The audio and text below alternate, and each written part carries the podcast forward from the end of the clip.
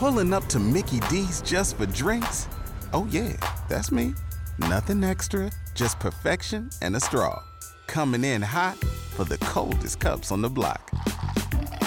Because there are drinks, then there are drinks from McDonald's. Mix things up with any size lemonade or sweet tea for $1.49. Perfect with our classic fries. Price and participation may vary, cannot be combined with any other offer. Ba da ba ba ba. You're listening to the Archaeology Podcast Network. Hello, out there in uh, archaeology podcast land. This is Dr. Alan Garfinkel. I'm the president and founder of the California Rock Art Foundation. And what we do is we identify, evaluate, manage, and conserve rock art both in Alta California and in Baja California. We conduct field trips, we have trainings, exercise, we do research, and in every way possible, we try to preserve, protect, and coordinate treasures of Alta and Baja California rock art, of which there are many and diverse. We also work closely with Native Americans and uh, partner with them to recognize and protect sacred sites. So for more info about the fabulous California Rock Art Foundation, you can go to carockart.org. Also, I'm I'm open to give me a call 805-312-2261. We would uh, welcome sponsorship or underwriting uh, helping us to defray the costs of our podcasts and also membership in California Rock Art Foundation and of course donations since we are a 501c3 nonprofit scientific and educational corporation. God bless everyone out there in podcast land.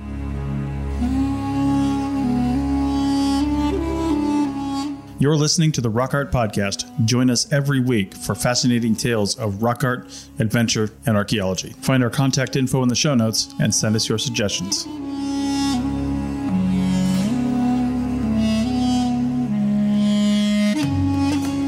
Welcome to uh, episode 117. We're having uh, the second episode with uh, Johnney Valdez from the uh, Paiute, Ute, and Pueblo Indians.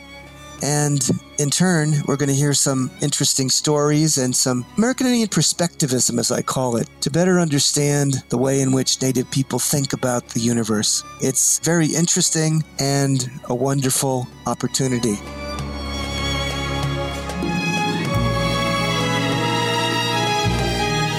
Hey, out there in uh, Rock Art Podcast land, we have Johnney back. Here's Johnney. I love that. How are you? How, how are you doing, Johnney? I'm doing very well, thank you, Doc. So, quick introduction. I think uh, you should introduce yourself and then uh, pray over us before we begin, like Absolutely. we did last time. And I think maybe a soundbite about who I'm talking with. My name is Johnney Valdez. And you represent both the uh, Ute and Pueblo people. And you're a highly placed, prestigious, well known dignitary for those groups that works in the cultural resources and sovereignty space. How's that? that's that's funny. It's you know it's true. I've done a, a lot of that, so great. Yeah. My name is Johnney Valdez. I am a descendant of the Ute tribe and of the Pueblo tribes, and I have uh, spent a lifetime working on helping tribes with uh, improving their position in the world, helping people connect and get together. So we generally start off with a, a little quick blessing uh, when we're doing something like this. So we'll start in a good way. Grandfather, Moanam, thank you for giving us this opportunity again to speak with people out there in archaeology podcast land and the rock art um, group. We think that everything that we do is important, and that's a wonderful thing. We want to bring people together, help them see from a different perspective that we should all take the time to see it from a different view. And hopefully, I'll be able to bring that viewpoint and perspective to people who are listening. Grandfather, in a good way. Bless all the people of the world. Know, we, we all struggle. There's a lot of things going on right now, and hopefully, we can have the world calm itself down a little bit so we may enjoy it. Grandfather, in a very good way. We ask you to uh, bless all the people that are listening and all their families and friends. Get them to take a, a different view of life, hear it from someone else's view, smile, be happy, be in a place where they can be loved by everyone that's around them. So thank you for that, grandfather. And there's so many things that we, we, we should talk about and, and ask for, but we know that you'll take care of those things, grandfather. So in a good way, we'll continue on. The way, oh, Thank you, Johnney. That was important and, and spiritual and, and religious. And I want to thank the Lord and our Creator for giving me this opportunity. I'm honored and blessed to have a prestigious and deeply knowledgeable person such as yourself to come on the show and talk about an American Indian perspectivism on both uh, rock art, the, the subject matter, the context, the, the deep meaning, and the nature of that particular element. And I'll open it up to you, and you can start at the beginning and work towards the end. How's that? Yeah, that sounds good. Yeah, I think you know there's there's a lot that we were talking about the last time, and if anyone wants to go back and listen to some of that, that's probably good. But you know, it's viewpoint and perspective about shamanism, medicine men, medicine women, however you want to talk about those things. They're they're religious, their their their religion and their beliefs, and uh, sometimes they get tangled up, and people don't recognize that. They think that shamanism is just nothing but supernatural nonsense, or it's just spirituality that people are making up. That isn't how Native people, uh, I think of most kinds around the world, think of it. They think of it as part of their belief system. It's part of a structure of understanding that is valuable and important. So as we look at, at uh, a piece of rock art, there's there's an image there, there's a thought there that means something very specific to some people, but it's also in a way art. It's left up to interpretation. These people were putting it down and knew that it was going to be many years into the future that people were, were looking at this. But this shamanism that people talk about, the spirituality, there's so many pieces of it that are lost or misconstrued because there are so many different types of shaman. And I'll just give you some examples. There, there are medicine people who are strictly about medicine. Some that are strictly about the scientific part about being a shaman. They can tell you the plants and the animals and their uses. Then there's shaman that, that are for the hunt, that tell you the future of your hunt, the positivity of your hunt. You go to them and, and listen to them because they tell you stories about hunting. They tell you about what you should expect to see and the positivity that you need to have to be a good hunter and to, to lead a good hunt. But then you also have another group of, of shaman that are truly about spirituality, about the future, about the past, about vision quests, about sun dances and altered states, peyote and nettles and ants and down eagle down feathers, uh, using ayahuasca, all of those kinds of different things. So there's a large variety of shaman in different tribes and some call them shamans, some call them medicine people, some some call them something else. Uh, you know, doctors, other kinds of things, and there's a lot of experience that goes along with it. It's not something you can get in eight years from going to classes in schools. Your classes in schools are visiting with relatives and other families within your nation and, and families in other nations near you and learning from them, learning the process, learning the understanding of it all, the why and how. And sometimes it may take you a lifetime to learn it and know it. And in fact, your uh, mentor probably doesn't know it all. And because no one really ever does, they, they're just doing their best in a, in a good way, trying to learn as much as they can and pass that along to, to other people.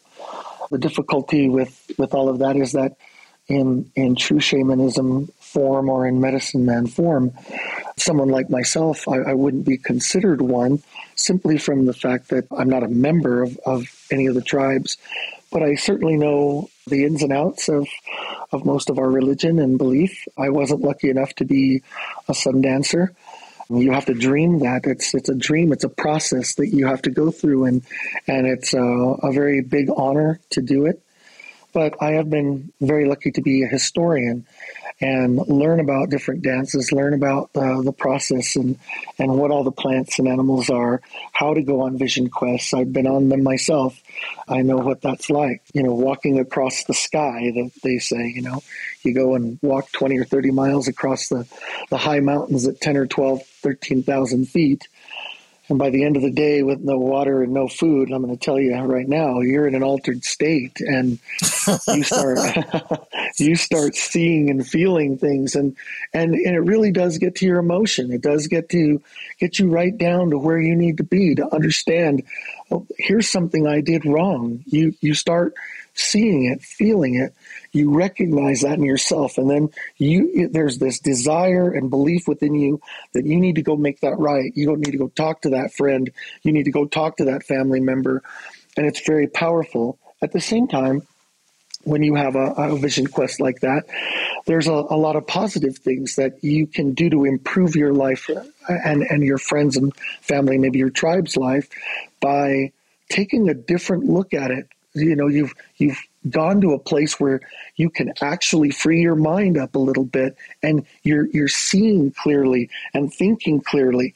And it seems illogical like how can i be thinking clearly? I'm worn out. I'm on my 27th mile and i've been in the high country. My legs are burning. I can't breathe. I can't feel my my body. It's just kind of going on autopilot, trying to get down to the bottom where I can get a drink. You know, you start fighting all of those things. But what what really becomes powerful is that belief system that you have from hearing from other elders, from other people, from your contemporaries, you you hear that this stuff is going to happen to you. And then when it does, you kind of know what you're looking at. You're, you're starting to understand it very much like a, a, few of the recent podcasts you talked about, you know, people see a very similar thing to something someone else saw. And and it's because the spiritual belief that it, you're you're built into a system that allows you to have that altered state to to look within yourself and and to see the environment around you and and recognize it. Now, I'm by no means a, an expert in all the different groups within the Utes, just in the Utes alone. There's uh, 11 original bands, seven bands now, they say, and, and three tribes. With the Pueblos, there's 24 different Pueblo tribes and a couple of different languages there. So to know in any great detail any one of those would take you a lifetime to do just one. And to know a general amount about a bunch of them takes a lifetime too. So I'm not here to speak on behalf of all Native people, but I am here to say, as a Native person, I see that this perspective is lost, and it gets lost a lot of times with the scientific world, with archaeologists and geologists and others who are, are looking at it from a completely different perspective.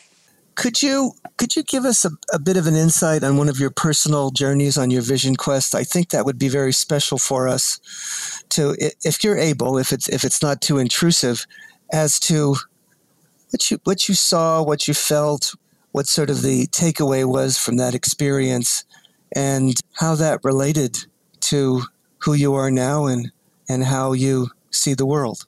Does that make sense? Yeah, absolutely. Yeah, I, would give you a little insight into that. Well, going yeah. on on a vision quest is is kind of a long and and drawn out thing most times. Most times it takes you three or four days, no food, no water. You're in a Sundance, you're in a specialized vision quest.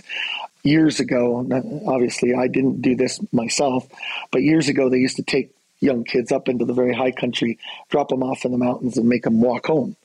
You know, we didn't do exactly that kind of thing, but my, my brother Chris and, and myself, we we have a landscape irrigation contracting company and all this stuff, but but we did a lot of forestry. I was a hotshot firefighter and and did that around the country. And when I came home, we went out and we got government contracts and, and we got a contract to build trails. And so we built all of these trails, and then we had also gotten another contract to fix the trails, to, to do trail maintenance. And so after a, a, long summer, it was kind of a, a, long summer of doing this work. We were kind of down to the last one, and it, was one that we kind of, we were just like, oh man, that's a long ways. It's 30 something odd miles. It's going to be tough. We can take a, an extra backpack. We can camp out out there, or we can just fight it and work our butts off and get it all done in one day. And we knew that that was going to be a vision quest. We knew that looking at the trail maps and all of that stuff, we couldn't carry enough water. There was there was no way. We would have to get water along the way where we could. And we knew a few of the sites. We'd been there before. We're natives from the area. So we went up to a place called Hope Creek and then walked up to the top of South River Peak and came all the way back down to a place called Turkey Creek. And this is out in the uh, San Juan National Forest. But when we first started the trip, and this is this is what's so valuable, when you first start that trip, we get in there about three or four miles in a very lush place, a place you would never expect to see what we saw. Running down the trail right at us was one of the biggest most beautiful Rocky Mountain bighorn sheep I'd ever seen in my life. and it was running right at us. And it slammed on the brakes. We were jogging. We were runners. We were wow. pretty good shape back in those days. And we slammed on the brakes. And we were about 20 feet away from each other, just staring at each other, not oh, knowing what to do. Word. Right in the middle of the trail. And finally, he just kind of ambled off. He didn't run. He wasn't scared or anything he was just surprised. He was running down the trail for whatever reason, and he was like jogging, you know. And it was like that's very strange to see a sheep jogging down the trail. But he stopped and kind of just walked off to the side and let us go on our way. But then we went up into these high peaks, and you're talking about 13,000 feet. We've gone from about 9,000 to 13,000, and we're clearing trail. There's a few trees knocked over. We've got axes and, and the little hand saws, and we're clearing the trail off, making it wide enough for, for horses and people to get onto the trails. And we're, we're kicking rocks off the trail. We're fixing water bars, anything that's happened in this trail. Johnney, yes. let's let's do a cliffhanger We'll stop there. Okay. We'll pick it up on the next segment. Absolutely. So see you in the flip flop gang. Everybody in your crew identifies as either Big Mac Burger, McNuggets, or McCrispy Sandwich, but you're the filet fish Sandwich all day. That crispy fish, that savory tartar sauce, that melty cheese, that pillowy bun. Yeah, you get it every time. And if you love the filet of fish, right now you can catch two of the classics you love for just $6. Limited time only. Price and participation may vary. Cannot be combined with any other offer. Single item at regular price. Ba da ba ba ba. Pulling up to Mickey D's just for drinks? Oh, yeah, that's me. Nothing extra, just perfection and a straw. Coming in hot for the coldest cups on the block. Because there are drinks then there are drinks from McDonald's. Mix things up with any size lemonade or sweet tea for $1.49. Perfect with our classic fries. Price and participation may vary, cannot be combined with any other offer. Ba da ba ba ba. Everybody in your crew identifies as either Big Mac Burger, McNuggets, or McCrispy Sandwich, but you're the filet fish Sandwich all day that crispy fish, that savory tartar sauce, that melty cheese, that pillowy bun. Yeah, you get it every time. And if you love the filet of fish, right now you can catch two of the classics you love for just $6. Limited time only. Price and participation may vary. Cannot be combined with any other offer. Single item at regular price. Ba da ba ba ba. Welcome back, gang. We're in the second segment of Rock Art Podcast, episode 117 with uh, Johnney from the uh, Pueblo and Ute tribe talking about his personal experiences on a vision quest. We were right at the uh, apex, the uh, heights of the precipice there, and face to face with a bighorn sheep. You can continue now, Johnney. Yeah, so we, we hiked up to the top of uh, South River Peak and started fixing our trails all day long we got to a beautiful meadow out as we started down the hill. Our last chance to get a little bit of water, but both of us really we wanted to finish the day and get it done and we knew the challenge it was going to be. So we just pressed on instead of going out of our way a mile or so to get water. We just continued down the down the hill. And when we did, boy, it started getting rougher. There was a lot more in the way. There was a lot more clearing that needed to be done. So it was really physical. It really, you know, it didn't have much in the way of anything up there if we wanted to get something to eat anyway. So we just kept working our way through. And as we started to get down eh, in the evening, we'd, we'd started well before before light. But in the evening, as the sun was starting to set, your bodies just started consuming itself. You can feel that you're you're starting to eat into your own fat. You're getting a little bit delirious. You're trying to stay right on the trail. You're trying to get the job done at the same time, trying to concentrate. And then and then your body and your mind take over. And there's this strength and this understanding that you have that you keep pressing forward, you keep moving forward. And there's kind of a, a thumping with every step that you take. It's like the beating of a drum, and you stay in a very, very rhythmic state. I know we, we stopped and talked to each other and said, Man, it feels like there's drums beating. He's like, Yeah, I know every time I step. I'm like, yeah. And then you just, he'd step once and then I'd step, and pretty soon we were in sync stepping, and the drums were beating. And as we were getting down to the bottom of the hill, I was starting to see all of these animals flashing by me, watching a bear walk past, hearing his name in Ute, hearing my dad say it over and over again, and then an elk passing by, and then deer off to the side, all of these things happening. And then as we were getting all the way to the end, I was so tired and just, I don't think I can make it. I've got to get to my knees. I've got to stop. And there's that bighorn sheep coming right to us, slamming on the brakes in front of us. It was the exact scene from the morning.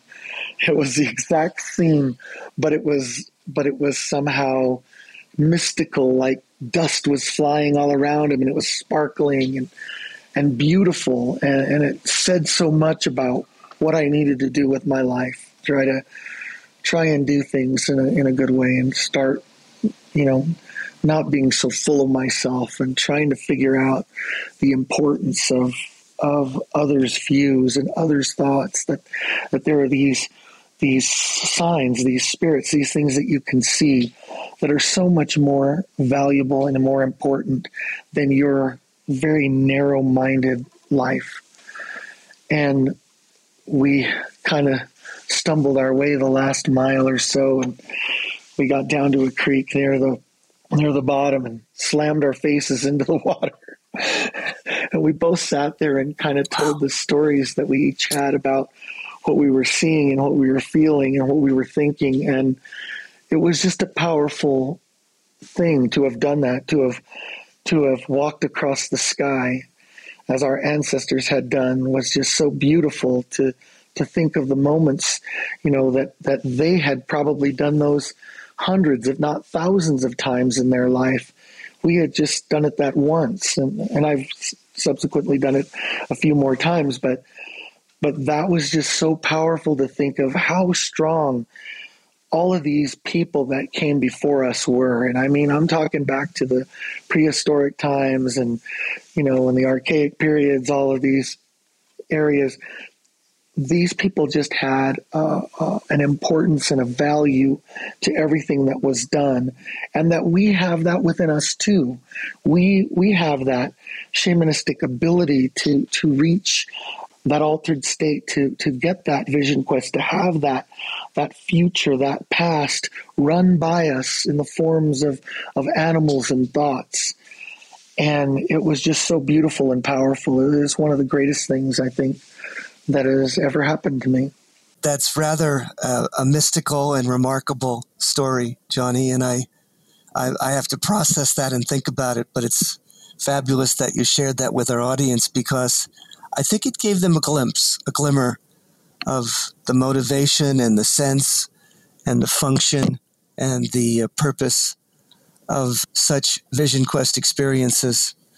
Based on your experience working with and knowing the uh, cultures of Native people in your area, how does that relate back to any of the rock paintings or rock drawings that uh, you're aware of. What do the native peoples think or feel or sense or know about those pictures? Are those too intrusive a question, or is that okay to be asking? No, no, I think that's fine. I mean, you know, I, am not giving a specific tribe's perspective or a specific person's perspective. So I, I'm trying to take everything that you're saying and and give you a general idea of of the process of thinking. And and some of it yes is involved with with one tribe or another. I'll give you an example that's that's really clear with with rock art. You see those little spirals that that are always there right? That that go clockwise or counterclockwise. And and those spirals mean something very valuable. But to certain tribes they're a viewpoint and a perspective problem. And I'll tell you why. You go up to one, if you're a Ute person and you go to a round dance, for example, we only walk around that circle in a positive direction, right? So we're working, we're standing holding hands, and we're working to the left. We're always going clockwise, right? And you'll get elders who really will get upset if somebody wants to do an interior circle and go the opposite direction. Because other tribes do their round dances the opposite direction. So in the rock art, if you see one that's going counterclockwise, there's usually to some of our people, there's this vision that maybe there's something wrong there. There's something that we need to be aware of or be afraid of, or our beliefs have concern on something right. going counterclockwise, right? But other people, other people see that so much differently. I, I know that I do because I have to live in multiple cultures. One of the most powerful things for Uto-Aztecan people is the underworld. So if an elder tells you, well, you know, you got to go positive, you got to go this way and that way and do whatever. Actually, if you're underneath that picture and you're looking at it from below, those people are going counterclockwise. They're not going clockwise. And that's a problem for our belief system, right? And so it's not a negative thing. It's just like, oh, the underworld is seeing that going the opposite way. The sky world is seeing that going in a clockwise way. If you're in it, you're going in a clockwise way. And and people are like, well, you know, yeah, you can see things from just two perspectives. Well, I'll give you another example and relates to the rock art because you see this happening.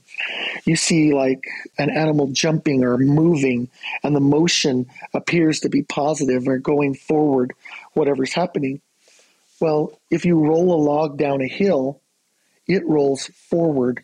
It rolls forward like that animal is going forward. It's not going backwards, it's not backing up, it's going forward because when you push it down the hill, it can only go down the hill. And when you're standing over it, it's going in a clockwise motion. If you're down below it, it's coming at you in a clockwise motion. If you're standing to the right, it's going in a clockwise motion. But all you have to do is take two steps to the left, and you'll see that thing going counterclockwise uh-huh. down the hill. Right. Right. And that is something, uh, when I'm explaining this in other countries and in our country to different Native people, they finally kind of get it sometimes. That's like, you know, that's what my grandpa was trying to explain to me. I didn't get it, you know, and it wasn't because they didn't really understand what he was saying in the metaphor or the conversation or whatever, but they're like, ah, this is why Native people see it maybe different than other people. My wife is from Maine, Wendy. She's one of the greatest people you'd ever meet in your life. She's she's white. She was living in a good way when I from the time I met her for all of her life. She helps people in and out of cancer. She does all kinds of wonderful things. And she helps them with, with life coaching and life teaching. It's kind of energy work that she does. And what's amazing is she is constantly looking at it from multiple views, in and out of these different views. And that's really incredible because when you're able to get into somebody else's thought process, you don't have to agree with them. You just have to be able to see it from their perspective. And I think so many people who have animosity in in tribal groups are upset because people who come, you know, European type that have come here and and dominated this continent, they feel like, well, I can I just need to see it from my perspective. Why can't you just see it from the way I see it? And that's fine, but if you're going to have a shared experience in the world, you're going to look at things deeper, shamanistically, or as a medicine person, or anything you have to be able to see it from multiple viewpoints, from multiple perspectives, and recognize that maybe we're not always right. maybe it's maybe it's that we need to take a deeper look at what is provided because there's probably a reason that people are doing what they do. There's some people that are just, you know, not nice or they're bad or whatever you want to say, but in general, people are trying to move forward positively. They're trying to to go forward. They're trying to do something from what they've learned and and move into a better way, live in a good way. I don't say great way, right? Because great implies that somebody's better than somebody else. A good way is somebody who's taking everyone's perspective, elders, ancestors, people that will come in the future. They're looking at it from a bunch of different perspectives, and, and that's really powerful. I, I think it's that's the way that the best people seem to live. And I'm just I'm just glad that I I have a family and a wife, uh, a couple of sons and a daughter who are that way. They have always looked at things in a good way. I hope that I've I've helped with it, but I I think that they have have learned it from their family and their friends. I mean, we have such a wonderful, beautiful family on on on both sides of my family, and of course my wife's as well. That really try to recognize the value of, of others. And it's not just in religion or beliefs, it's it's in in that spirituality of, of living a good life. Thanks, Johnney. I think that's a, a good place to stop for a moment for segment two. See you in the flip flop gang. Pulling up to Mickey D's just for drinks? Oh, yeah, that's me. Nothing extra, just perfection and a straw. Coming in hot for the coldest cups on the block. Because there are drinks, then there are drinks from McDonald's. Mix things up with any size lemonade or sweet tea for $1.49. Perfect with our classic fries. Price and participation may vary, cannot be combined with any other offer. Ba da ba ba ba.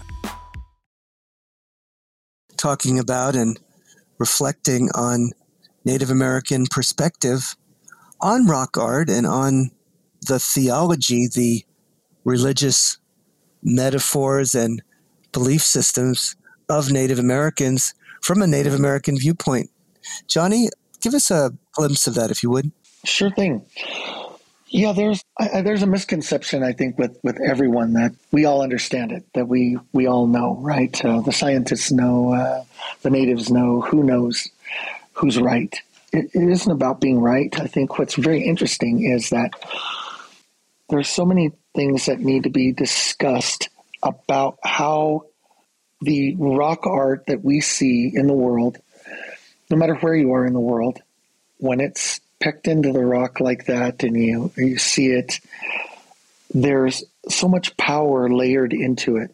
There's this this understanding that I think is universal. Everyone can see that the the world has this view of itself. It just happens. It's happening all around us. As Native people, you can see on the rock art that we have taken so much painstaking time to draw sheep and quail and eagles and elk and deer and antelope and they're all on the rock art and they're they're they're in it but those animals are a regenerating process. They're they're immortal in in this way that that they're immortalized by the artist putting them there. They're venerated. They're they're saying this is sacred. This is something valuable. This is what we care so much about. And to give you an example of how that works is with all of the native tribes that I've ever met, there's at least one, if not many, dances that they do that honor these animals. And you know, for our tribe here, the, the Southern Utes, and and our uh, one of our bands in particular, we have a bear dance, and that bear dance is a very sacred dance in the way that it's always done. It's it's something anyone can be invited to, but we have a brotherhood with the bear. There's all these stories that we have about about bears. The bear stories are are incredible, and we, our particular band, don't hunt bears. And the reason that we don't is because we see them as our brothers, our sisters, our mothers, our fathers. And we integrate our life around those bears and we'll take one if we had to, if we were required to do it, if they were attacking or something had happened to one. But otherwise, we try to live in harmony with the bear. And there's that spirituality and that harmony. And it's all part of a, a circle of life, that operation that is so intentional that you know these animals if one is harvested ever or one passes away it is regenerated into the world it goes back into the ground and and creates the flowers or the grass that feeds another animal or or the you know the byproducts are eaten by spiders or other animals to to regenerate the world and that cosmology of understanding happens everywhere. I know that the Pueblos they they come up and and get, have a deer dance. They come to the the Utes to, to get deer. They they ask for special permits to come here because they don't have as many there. They come here and get them, and there there's an honoring ceremony. They come and ask the council for for the right to come and hunt, and and they do, and they they take these little horns back with them and and they use them in their ceremonies and they honor them and they they give out the food to anyone who comes to visit during those very special dances and they are part of what helps regenerate those animals by honoring them they are regenerated they are brought back to life they they become immortal they are a part of the cycle of life they are a part of the medicine wheel they are part of the seven generations that we look back to and that we look forward to as well.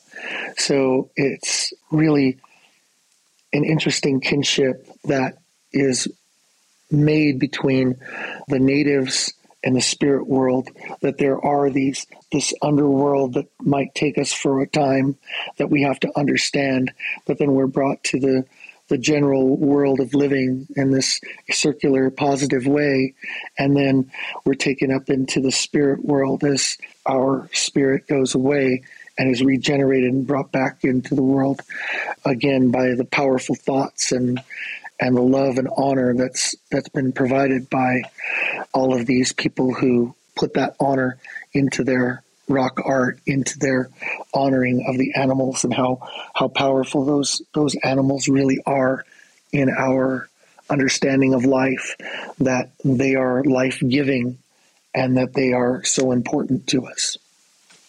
Yeah.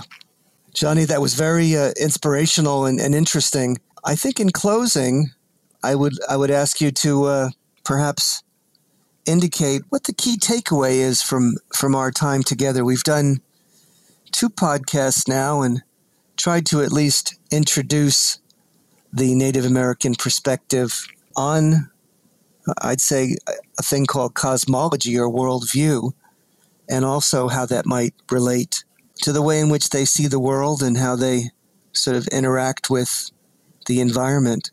What what is what is the one compelling communication that you'd like to introduce or persuade or communicate effectively to our audience? Well, thanks, Alan. I think that's uh, a really great segue into something that we, we do need to talk about, and that is just simply that, you know, Native people for so long, and, and all the people that I've really ever met, really have a standoffish kind of view of a lot of these kinds of discussions you know, normally they would sit around, any of my relatives or friends would sit around at a campfire and tell you this. And it doesn't matter what color your skin is, they would go into detail and they probably have better and funnier and, and crazier stories than I do. And, and that's good because they're all wonderful people.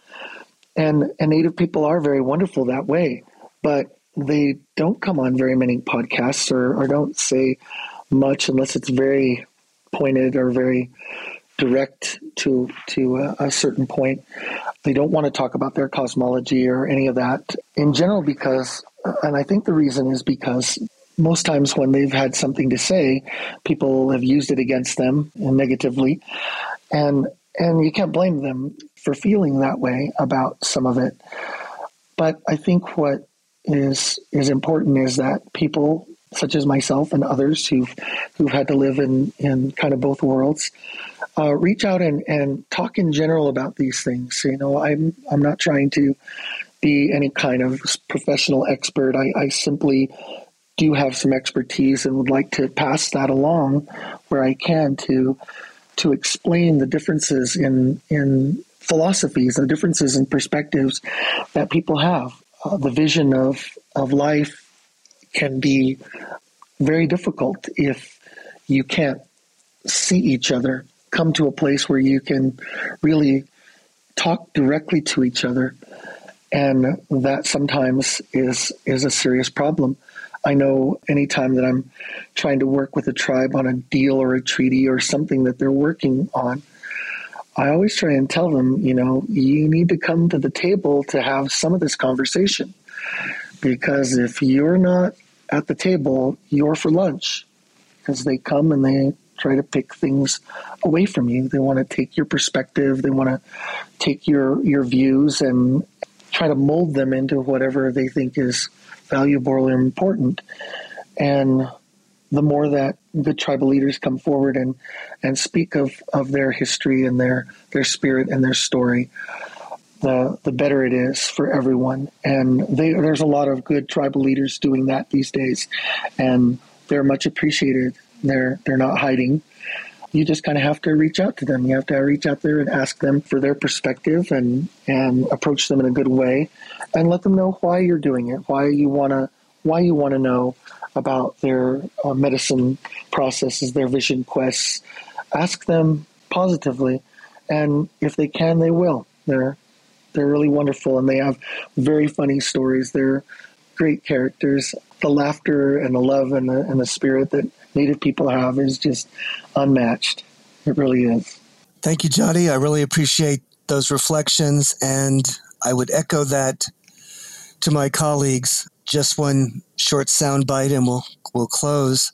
It seems to me in this chapter of my life, what I've noticed is a need, a, a high priority to embrace the Native American viewpoint in anything that I do, be it the study of rock art, the con- conduct of archaeological studies, and even when it comes to festivals and art, there seems to be a, a disconnect unless we embrace and involve the native viewpoint and the key natives as participants and key stakeholders in these conversations.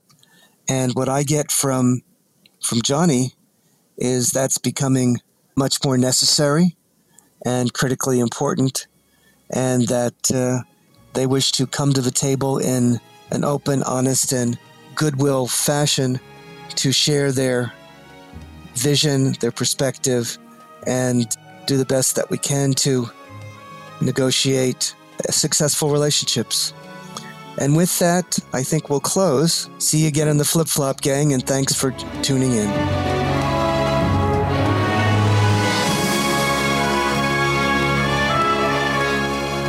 Thanks for listening to the Rock Art Podcast with Dr. Alan Garfinkel and Chris Webster. Find show notes and contact information at www.archpodnet.com forward slash rock art. Thanks for listening, and thanks for sharing this podcast with your family and friends.